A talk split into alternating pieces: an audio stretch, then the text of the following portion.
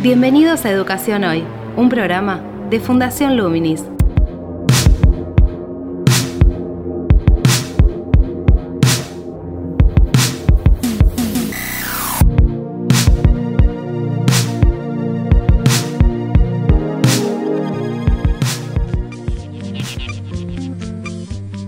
Hola, ¿qué tal? Soy Gabriel Latorre y estoy dando comienzo a Educación Hoy, el podcast que realizamos desde Fundación Luminis abordando diferentes temáticas de educación en Argentina y en el mundo. En el programa de hoy vamos a entrevistar a Paula Sibilia, ensayista e investigadora argentina, residente en Río de Janeiro. Ella es profesora del Departamento de Estudios Culturales y Medios, así también como del programa de posgrado de comunicación de la Universidad Federal Fulminense de Río de Janeiro. Eh, ¿Por qué la entrevistamos a ella? Bueno, por un lado para indagar un poco sobre el proceso educativo en Brasil en el contexto de la pandemia.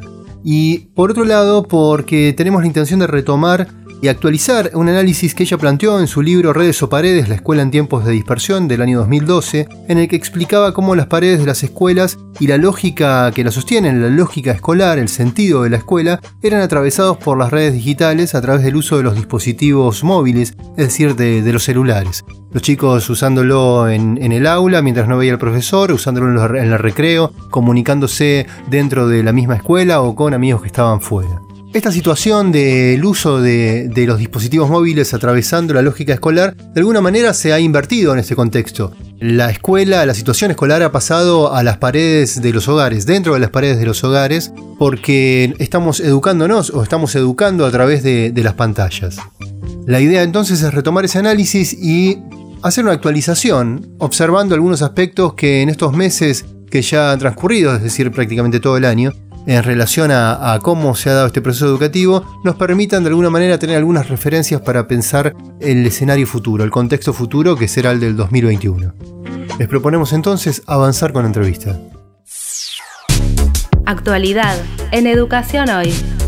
¿Cómo se ha dado el proceso de educación en pandemia desde tu experiencia particular en la universidad, pero también si tenés algunas referencias sobre la educación básica, eh, en relación al contexto de la cuarentena. Si bien allí ha habido diferencias porque no ha habido un aislamiento social obligatorio, eh, la situación de digitalización de muchas instancias de la educación o de todas en una primera etapa eh, ha sido la misma. Tengo la impresión que no fue muy distinto el caso de Brasil y el de Argentina, ¿no? O sea, con sus peculiaridades porque uno es Brasil y otro es Argentina, pero hubo el mismo movimiento en el sentido de que, bueno, nos sorprendió a todos y hubo que de un día al otro reinventarse. De todas maneras hubo un intervalo en el cual se pensó un poco qué hacer y pues más o menos dos o tres meses se reactivaron las actividades, pero en modo remoto, con cierta flexibilidad, bueno, una diferencia enorme entre instituciones públicas y privadas, ya había, todos los niveles, se notó particularmente en los niveles eh, de enseñanza fundamental, ¿no? primaria y secundaria, muchísima gente se quedó afuera, muchísimos estudiantes que no tienen internet, computadoras, celulares en su casa, quedaron sin posibilidad de acceso a, la educación.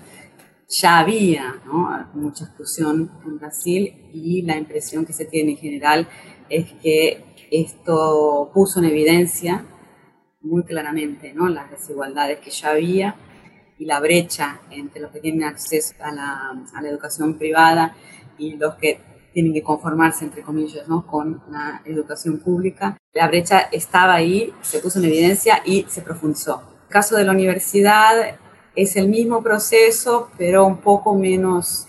La universidad acá es elitista en sí, ¿no? O sea, incluso en la universidad pública no hay acceso general, ¿no? O sea, hay un examen de ingreso bastante difícil de pasar, hay vacantes limitadas, entonces aún la universidad pública, que es gratuita, ¿no? pero que tiene este, la limitación de cantidad de vacantes, es también eh, un lugar bastante difícil, ¿no? a pesar de que es, se, está haciendo, se hizo todo un esfuerzo durante los últimos años para ampliar y diversificar, pero aún así no es toda la sociedad, ¿no? que, se supone que tendría que tener acceso a la universidad. En el caso de educación primaria y secundaria, se supone que sí, ¿no? que es obligatorio y universal, pero tampoco lo es. De todas maneras, es mucho más amplio el acceso que a la universidad. Y en el caso concreto que, más conozco de, la, universidad pública, lo que hubo fue una tentativa de equipar a los estudiantes se hizo toda una, investigación, encuestas, ¿no? de qué tipo de equipos cada uno tenía, qué limitaciones con respecto a computadoras, tablets, internet, celulares, y se hizo un esfuerzo por ceder equipos a los estudiantes. Entonces todo esto demoró un poco, ¿no? Hasta que se estructuró y se hizo una normativa mínima para que fuera posible comenzar lo que se llamó enseñanza remota emergencial. Y bueno, todo online y la, Universidad Pública Brasileña en general está proponiendo que solamente se reactiven las actividades presenciales cuando haya vacuna. No es el caso de la, de la educación básica, que en varios estados o provincias ¿no? empezaron a hacer pruebas, tentativas, y están en esa experimentación. O sea, todo medio confuso, todo muy desordenado. O sea, pensar que en Brasil no hay, no hubo ni hay una coordinación sanitaria desde el Ejecutivo Federal, ni la va a haber. Entonces está todo, son todas medio iniciativas de instituciones sueltas o de los estados y, y de las intendencias. En tu libro Redes o Paredes del año 2012 hacías un análisis de cómo las paredes de las escuelas se disolvían en el atravesamiento de las redes digitales a través del uso de los celulares, por ejemplo, por parte de los alumnos. El celular como extensión de su identidad, como extensión también de su mundo social, es decir, pudiendo comunicarse dentro de un aula de manera, si se quiere, clandestina, con compañeros de otra aula o eh, comunicándose al recreo con amigos por fuera de la escuela. Hoy esa situación de alguna manera se ha revertido porque la escolarización o la situación escolar pasó a estar dentro de las paredes de la casa a través de las pantallas digitales, mediadas por tecnologías digitales. ¿Cuál es tu actualización de ese análisis teniendo en cuenta esta situación en este contexto? Eh, ese libro que vos mencionás es Redes o Paredes, la escuela en tiempos de dispersión, que es un libro de 2012, un pequeño ensayo que escribí a partir de una inquietud personal, justamente como docente. Tenía la impresión de que la experiencia de enseñanza tradicional que ya venía en crisis hace mucho, ¿no? que viene siendo cuestionada y, y perdiendo cierta legitimidad en, en, nuestra sociedad, parecía que con la generalización del uso de aparatos móviles de comunicación e información como los celulares, tablets o incluso las notebooks y netbooks todo esto lo empecé a pensar más o menos en el 2010, por ahí, y no, no era muy común el uso de celulares en esa época, y no había tampoco Wi-Fi, por ejemplo, como hay ahora, ¿no? En, todos lados, o como se ha generalizado tanto. Entonces, en ese momento eran más computadoras portátiles que algunos estudiantes llevaban a sus clases, a las clases. Se transformó una especie de perturbación ¿no? en la situación escolar el hecho de que algunos de los estudiantes en ese momento llevaran computadoras o dispositivos eh, digitales con acceso a redes. Entonces yo al, libro lo llamé Redes o Paredes, y es una pregunta, ¿no? Redes o Paredes, porque me parecía que había justamente dos lógicas, dos lógicas distintas, la de la pared, que es la lógica de la escuela tradicional, por un lado, para la cual la pared era fundamental en el sentido que recortaba tiempo y espacio para que solamente sucediera lo que tenía que suceder dentro de esas paredes en el horario delimitado de la clase. Eh, y por otro lado, la dinámica de las redes cada vez más eh, compatibilizada con nuestro modo de vida, o sea, cada vez más generalizada, atravesando esas paredes con muchísima eficacia. Entonces, el problema del libro, el problema que analicé ahí, era esta perturbación de la lógica escolar por las redes que atravesaban sus paredes que eso se intensificó enormemente en los últimos 10 años, más habitual. Entonces eso se generalizó enormemente. Cuando yo escribí el libro era algo que eh, empezaba a suceder y me llamaba la atención porque le, le vi un potencial de terminar de consumar la crisis de las paredes, la crisis de la escuela em, como, como, venía siendo anunciada y estudiada ya de antes. Y lo que, lo que se ve ahora, a partir de eh, la pandemia, y la necesidad, por, motivos sanitarios, de desplazar casi todas las actividades a, Internet o al mundo online, entre ellas la educación, sucedió un proceso curioso porque todo esto se intensificó enormemente, claro, ¿no? en el sentido de que tenemos que usar estos dispositivos para poder continuar de alguna manera con los procesos educativos. Se intensificó tanto que dejó de ser el mismo problema, o sea, ya no es que estamos en un, compartiendo un, mismo espacio físico cercado por paredes, como los edificios escolares. No estamos compartiendo presencialmente esos tiempos y espacios, sino que eh, la, la, educación, o sea, la experiencia de aprendizaje, pasó a suceder en el espacio virtual, como suele decir. ¿no? Entonces no es más que las redes perturban lo que está sucediendo entre esas paredes, sino que todo pasó a suceder en las redes, o sea, se intensificó tanto el fenómeno que cambió, no, es más el mismo fenómeno, por lo menos en esta situación excepcional, queremos creer, que es la de la pandemia. Eh, no, hay más, no hay más paredes escolares, ¿no? El edificio está allá, no lo estamos usando. Pero sí estamos entre paredes, o sea, estamos entre las paredes de cada uno en su casa o donde está, ¿no? Para acceder a, este sistema remoto de educación.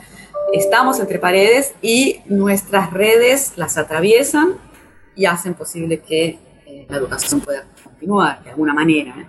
Si no tuviéramos las redes atravesando las paredes de nuestros hogares o de donde nos encontremos, no podríamos tener acceso a la educación en pandemia, ¿no? Y es lo que le sucede, de hecho, a muchísima gente. Como el, eh, la capacidad también, o sea, el, el, entrenamiento previo que tuvimos de aprender a usar, de aprender a relacionarnos de esta manera virtual. Entonces hubo este ejercicio previo de par de décadas, sobre todo en la última década, de aprender a usar estos aparatos y de equiparnos individualmente como consumidores, cada uno de nosotros, fue lo que permitió que la escuela siga funcionando de alguna manera, pero de un modo, de modo bastante problemático, no solo digitalización eh, muy abrupta, que ya venía sucediendo, pero de repente pasó un salto gigantesco al ocurrir solamente Internet, en vez de ser una perturbación de la lógica escolar tradicional, y al mismo tiempo esta privatización que es muy problemática también. O sea, si no tenés los aparatos, no Claro, si no cuentan con los dispositivos no, no pueden establecer la, conectividad y eso eh, impide la continuidad de la situación escolar.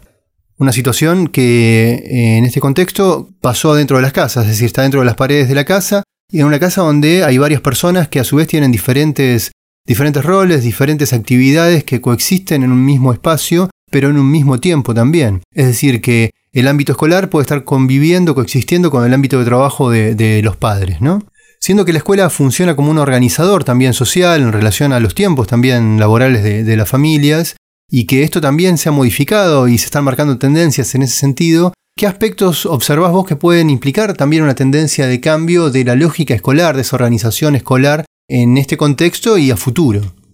Esto tiene que ver con todo un trastocamiento de la lógica público y privado que también venía sucediendo, ¿no? de la dinámica moderna que separaba muy claramente el espacio privado del espacio público y eh, por lo tanto también la vida privada de la vida pública. todo lo que se suponía que solamente debería ocurrir en el espacio privado y protocolos muy claros ¿no? de lo que no se debía hacer en el espacio público. Y es, separando ambos, ambos tipos de ambientes públicos y privados, paredes de nuevo, ¿no? como las paredes del hogar, ¿no? que es el espacio privado por excelencia, pensando en la sociedad burguesa, el modo de vida que inspiró a la sociedad moderna, el modo hegemónico, paredes, por lo tanto, y también pudores, ¿no? O sea, las paredes reforzadas por válvulas morales como pudor, discreción, decoro, que hacían que el espacio privado permaneciera protegido de la mirada ajena. Y la escuela era una institución pública, el edificio escolar eh, no era un espacio privado. Bueno, esto se trastocó, ya se venía trastocando uso de redes sociales, de Internet, por ejemplo, la exhibición de la intimidad, de lo que antes considerábamos íntimo, que pasa a compartirse, ¿no? Y no solamente ya se puede mostrar, sino que se considera que se debería mostrar. Entonces, todas esas transformaciones ya venían ocurriendo también con participación de las redes informáticas, o sea, de las tecnologías en todo ese proceso, pero no, me parece que no son la causa, no, no la, la, tecnología no es la causa de este proceso, sino que es algo mucho más complejo de cambios en nuestro modo de vivir. Y ahora con esta, con esta, intensificación del proceso de digitalización y el desplazamiento de, por ejemplo, las actividades educativas a Internet, también hay este, nuevo, este otro elemento que antes no estaba presente, el año pasado no estaba presente, que es el de, eh, de repente, nuestras, en nuestras casas, ¿no? Quedan en eh, nuestro espacio antes considerado privado, íntimo, es donde sucede la educación. ¿no? O sea, yo estoy dando una conferencia, por ejemplo, estoy en la, estoy en la, en la sala, en el living de mi casa. Eso no sucedía antes. Y lo mismo no solamente en la educación, sino en, la televisión, por ejemplo. Muchos periodistas hablan desde sus casas. entonces se hace, hay una especie de eh, confusión de algo que antes estaba muy separado, que son estos espacios, por un lado privados, por otro lado públicos. Todo esto ya venía sucediendo, pero de nuevo se aceleró y se intensificó por la pandemia. Y eso también en aquellos que tienen casas, ¿no? porque no, no más en América Latina, en países como los nuestros, Argentina, Brasil, también se puso en evidencia eso, ¿no? las diferencias sociales y lo que contabas de espacios domésticos que quizás no tienen un espacio, un escritorio para que los chicos hagan su trabajo y los padres trabajen cada uno en su home office. Eh, las casas no estaban equipadas para eso, ¿no? Y muchas no tienen posibilidad. Entonces, todos estos problemas no quedaron en evidencia y una necesidad de reestructurar, o sea, si las cosas van a ser así, van, si esto va a perpetuarse como aparentemente se dice, ¿no? Que suponiendo que pase la pandemia, eh, que esperemos que esto suceda más o menos en breve. Eh, mucho de lo que ensayamos durante estos meses quizás se, em, se perpetúe, ¿no? en el sentido de que la educación va a ser híbrida, por ejemplo, no, no solamente presencial, sino que va a, tener, va a quedar esta experiencia de online y muchas, muchas posibilidades o oferta educativa va a ser online. Entonces probablemente haya, haya, que hacer toda una reestructuración de la sociedad, ¿no? en el sentido de que la dinámica público-privada que antes, algún tiempo atrás, todavía eh, funcionaba ¿no? de un modo consensual, ya no está sucediendo de la misma manera. Entonces son muchos cambios que ya venían ocurriendo, pero que se han intensificado. Por ejemplo, en, esta, en este problema de paso de la, perturbación de las redes en la situación escolar tradicional, que era presencial y, todavía eh, delimitada por las paredes de la escuela, y ahí las redes empezaban a aparecer cada vez más, la presencia cada vez más fuerte, como, como algo que se interponía ¿no? entre el docente y los estudiantes, estas pantallas que eh, competían también por la atención del docente en la situación presencial. Lo curioso es que ahora nosotros también estamos en la pantalla, o sea, los docentes también están en la pantalla. En la, en la situación presencial, los estudiantes tenían pantallas, pero el docente tenía otro estatuto, ¿no? porque estaba analógicamente presente. Ahora estamos dentro de la pantalla nosotros también, ¿no? junto con las redes sociales, con las noticias, con etcétera, eh, la, la presentación en PowerPoint, todo está en la misma pantalla. ¿Vos considerás que eso es como una competencia por la atención también? Porque ahora como docente también estás dentro de la pantalla compitiendo con otros estímulos que están a un clic o a una pulsación de distancia. Exacto. Y si antes cuando estaba presencialmente competía y llevaba las de perder, ahora entonces me imagino que la competencia es más dura y más difícil, ¿no? O sea, eh, o sea sincrónica, ¿no? O sea, estar en uno al mismo tiempo conectado con el docente y otros estudiantes, o más todavía si es asincrónica, o sea, si estoy viendo un video, por ejemplo, cuando el profesor no está conectado al mismo tiempo online. Junto con eso, en mi pantalla pasan muchísimas otras cosas. Y a veces tengo más de una pantalla. Es cada vez más habitual tener más de una pantalla, la de la computadora, el televisor, el celular. Y aprendimos, ¿no? Fuimos desarrollando capacidades multitarea en los últimos años, cada vez tenemos, más esa capacidad de estar al, tanto de varias cosas al mismo tiempo. Pero aún así es limitada, o sea, aún así, ¿cuántas cosas puedo hacer al mismo tiempo? Esta saturación que planteas eh, también se está evidenciando hoy con, con, los adolescentes, por ejemplo, aquí en Argentina, después de tantos meses de cuarentena, de tanta educación a través de la pantalla, de tanto Zoom, se está dando un poco un proceso inverso de lo que planteabas en, el libro, ¿no? Si antes eh, los chicos en la escuela se conectaban a través del celular con sus grupos de amigos y salían de alguna manera de la escuela de esa forma, hoy están dentro de sus casas en una situación escolar con la necesidad y el reclamo también de volver a encontrarse cara a cara con, sus amigos, con sus compañeros, compartiendo un espacio de socialización que también brinda la escuela, que esa es una de sus funciones básicas, ¿no? ¿Cómo ves esta situación? ¿Cuál es tu análisis? Bueno, yo creo que eso en general, o por lo menos de las culturas más o menos parecidas como las nuestras, ¿no? Hay como una, por un lado, una saturación. Bueno, hay que, hay que agregarle a todo esto la pandemia, ¿no? Toda la ansiedad, el estrés y el sufrimiento que todo eso está provocando. Pero además el encierro, el aislamiento y el hecho de que todo, prácticamente todo, sucede en la pantalla, produjo un agotamiento, ¿no? un cansancio, una saturación y una, una especie de reivindicación de lo presencial. Incluso, y esto es lo sorprendente es que sea el caso de la escuela también, ¿no? O sea, una reivindicación de la escuela como lugar de socialización, lugar de encuentro. Creo que no solamente se extrañan los recreos, ¿no? Eso me, me llama la atención de lo que estoy observando, sino que también se extraña, se extraña las clases, ¿no? O sea, se extraña la, la, la presencia en el momento del aprendizaje.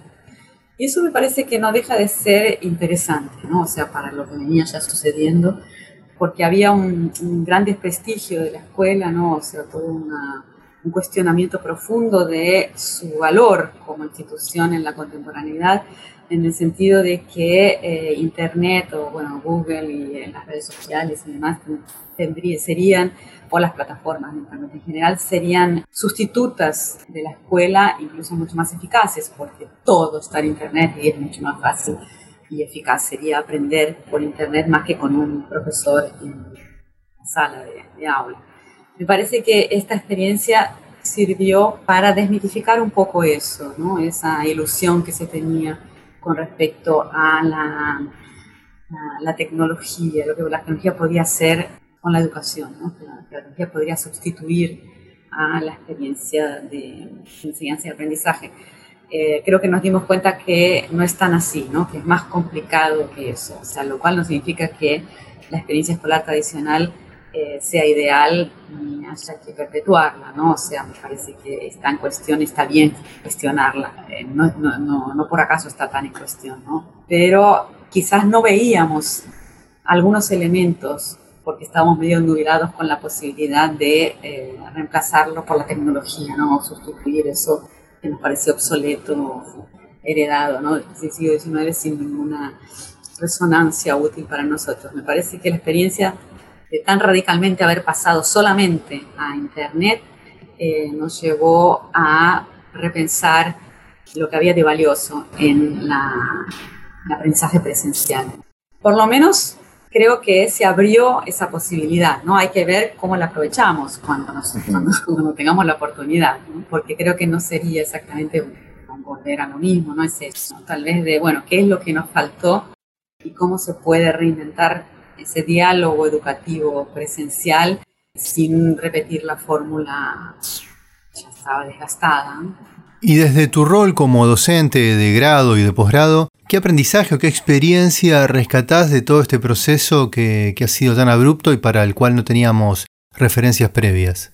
Yo tuve un aprendizaje que me dejó bastante perturbada en, la, en el, las últimas semanas, hace un poco más, un mes ahí, supe por mis estudiantes justamente que hay recursos para ver los videos y escuchar los audios a velocidad aumentada. YouTube lo tiene incorporado, o sea, aparece cuando está, ves un video en YouTube, podés hacer clic en esto y entonces lo ves en velocidad doble o triple o cuádruple. y eh, esto se está usando mucho para escuchar o ver las clases online. O sea, una clase que dura, vamos a suponer, dos horas, si la ves en velocidad doble, dura una hora. Si la ves en velocidad triple, dura un tercio, y si no, media hora. ¿sí? Entonces está haciendo mucho eso eh, para audiovisual y para um, solamente audio también. Y cuando yo me enteré, que en realidad yo me enteré que esto existía porque leyendo una tesis. Y se lo comenté a mis estudiantes de doctorado y maestría. Y bueno, muchos se rieron y dijeron, pero si yo solamente veo videos y escucho podcasts, mínimo en velocidad doble. Algunos decían, bueno, yo a veces, algunos decían, yo siempre, y ahora que me acostumbré a esto, que hace años que lo uso, me cuesta escuchar o ver algo en velocidad simple. Entonces las películas también las veo así, las series las veo así, la música la escucho así. O sea, me parece completamente lógico, no me sorprende en ese sentido, me parece lógico, porque claro, tenemos muchísimas cosas para ver, escuchar y hacer, querríamos ver todas las conferencias del universo y las series y demás, o, tengo que rever una película, me decía el otro día una chica, una película que ya vi, bueno, la veo en cuádruple velocidad para ver, para recordarla. Eh, entonces, bueno, esto me parece que es algo que yo no tenía en cuenta y lo vengo diciendo en conferencias y, y la gente de mi edad también se sorprende, pero los más jóvenes lo están usando y probablemente nosotros lo vamos a usar también porque es algo que, eh, que ya está ahí, ¿no? ya está ahí y que tiene todo sentido, a eso iba, ¿no? O sea, tiene sentido, porque hay muchísimo material en estas pantallas nuestras, no tenemos tiempo, porque querríamos hacer todo esto, ¿y por qué no tenemos tiempo? Por muchos motivos, básicamente la respuesta más obvia, me parece, es porque el mundo contemporáneo nos quiere así, ¿no? consumiendo la mayor cantidad de cosas posibles. Estas empresas que mencionábamos recién, Google, Facebook, WhatsApp, forman parte de esa lógica. Ellas también quieren que las usemos más, estemos todo el tiempo usándolas. Por eso están todo el tiempo también ofreciéndonos Netflix, etcétera, ofreciéndonos cosas.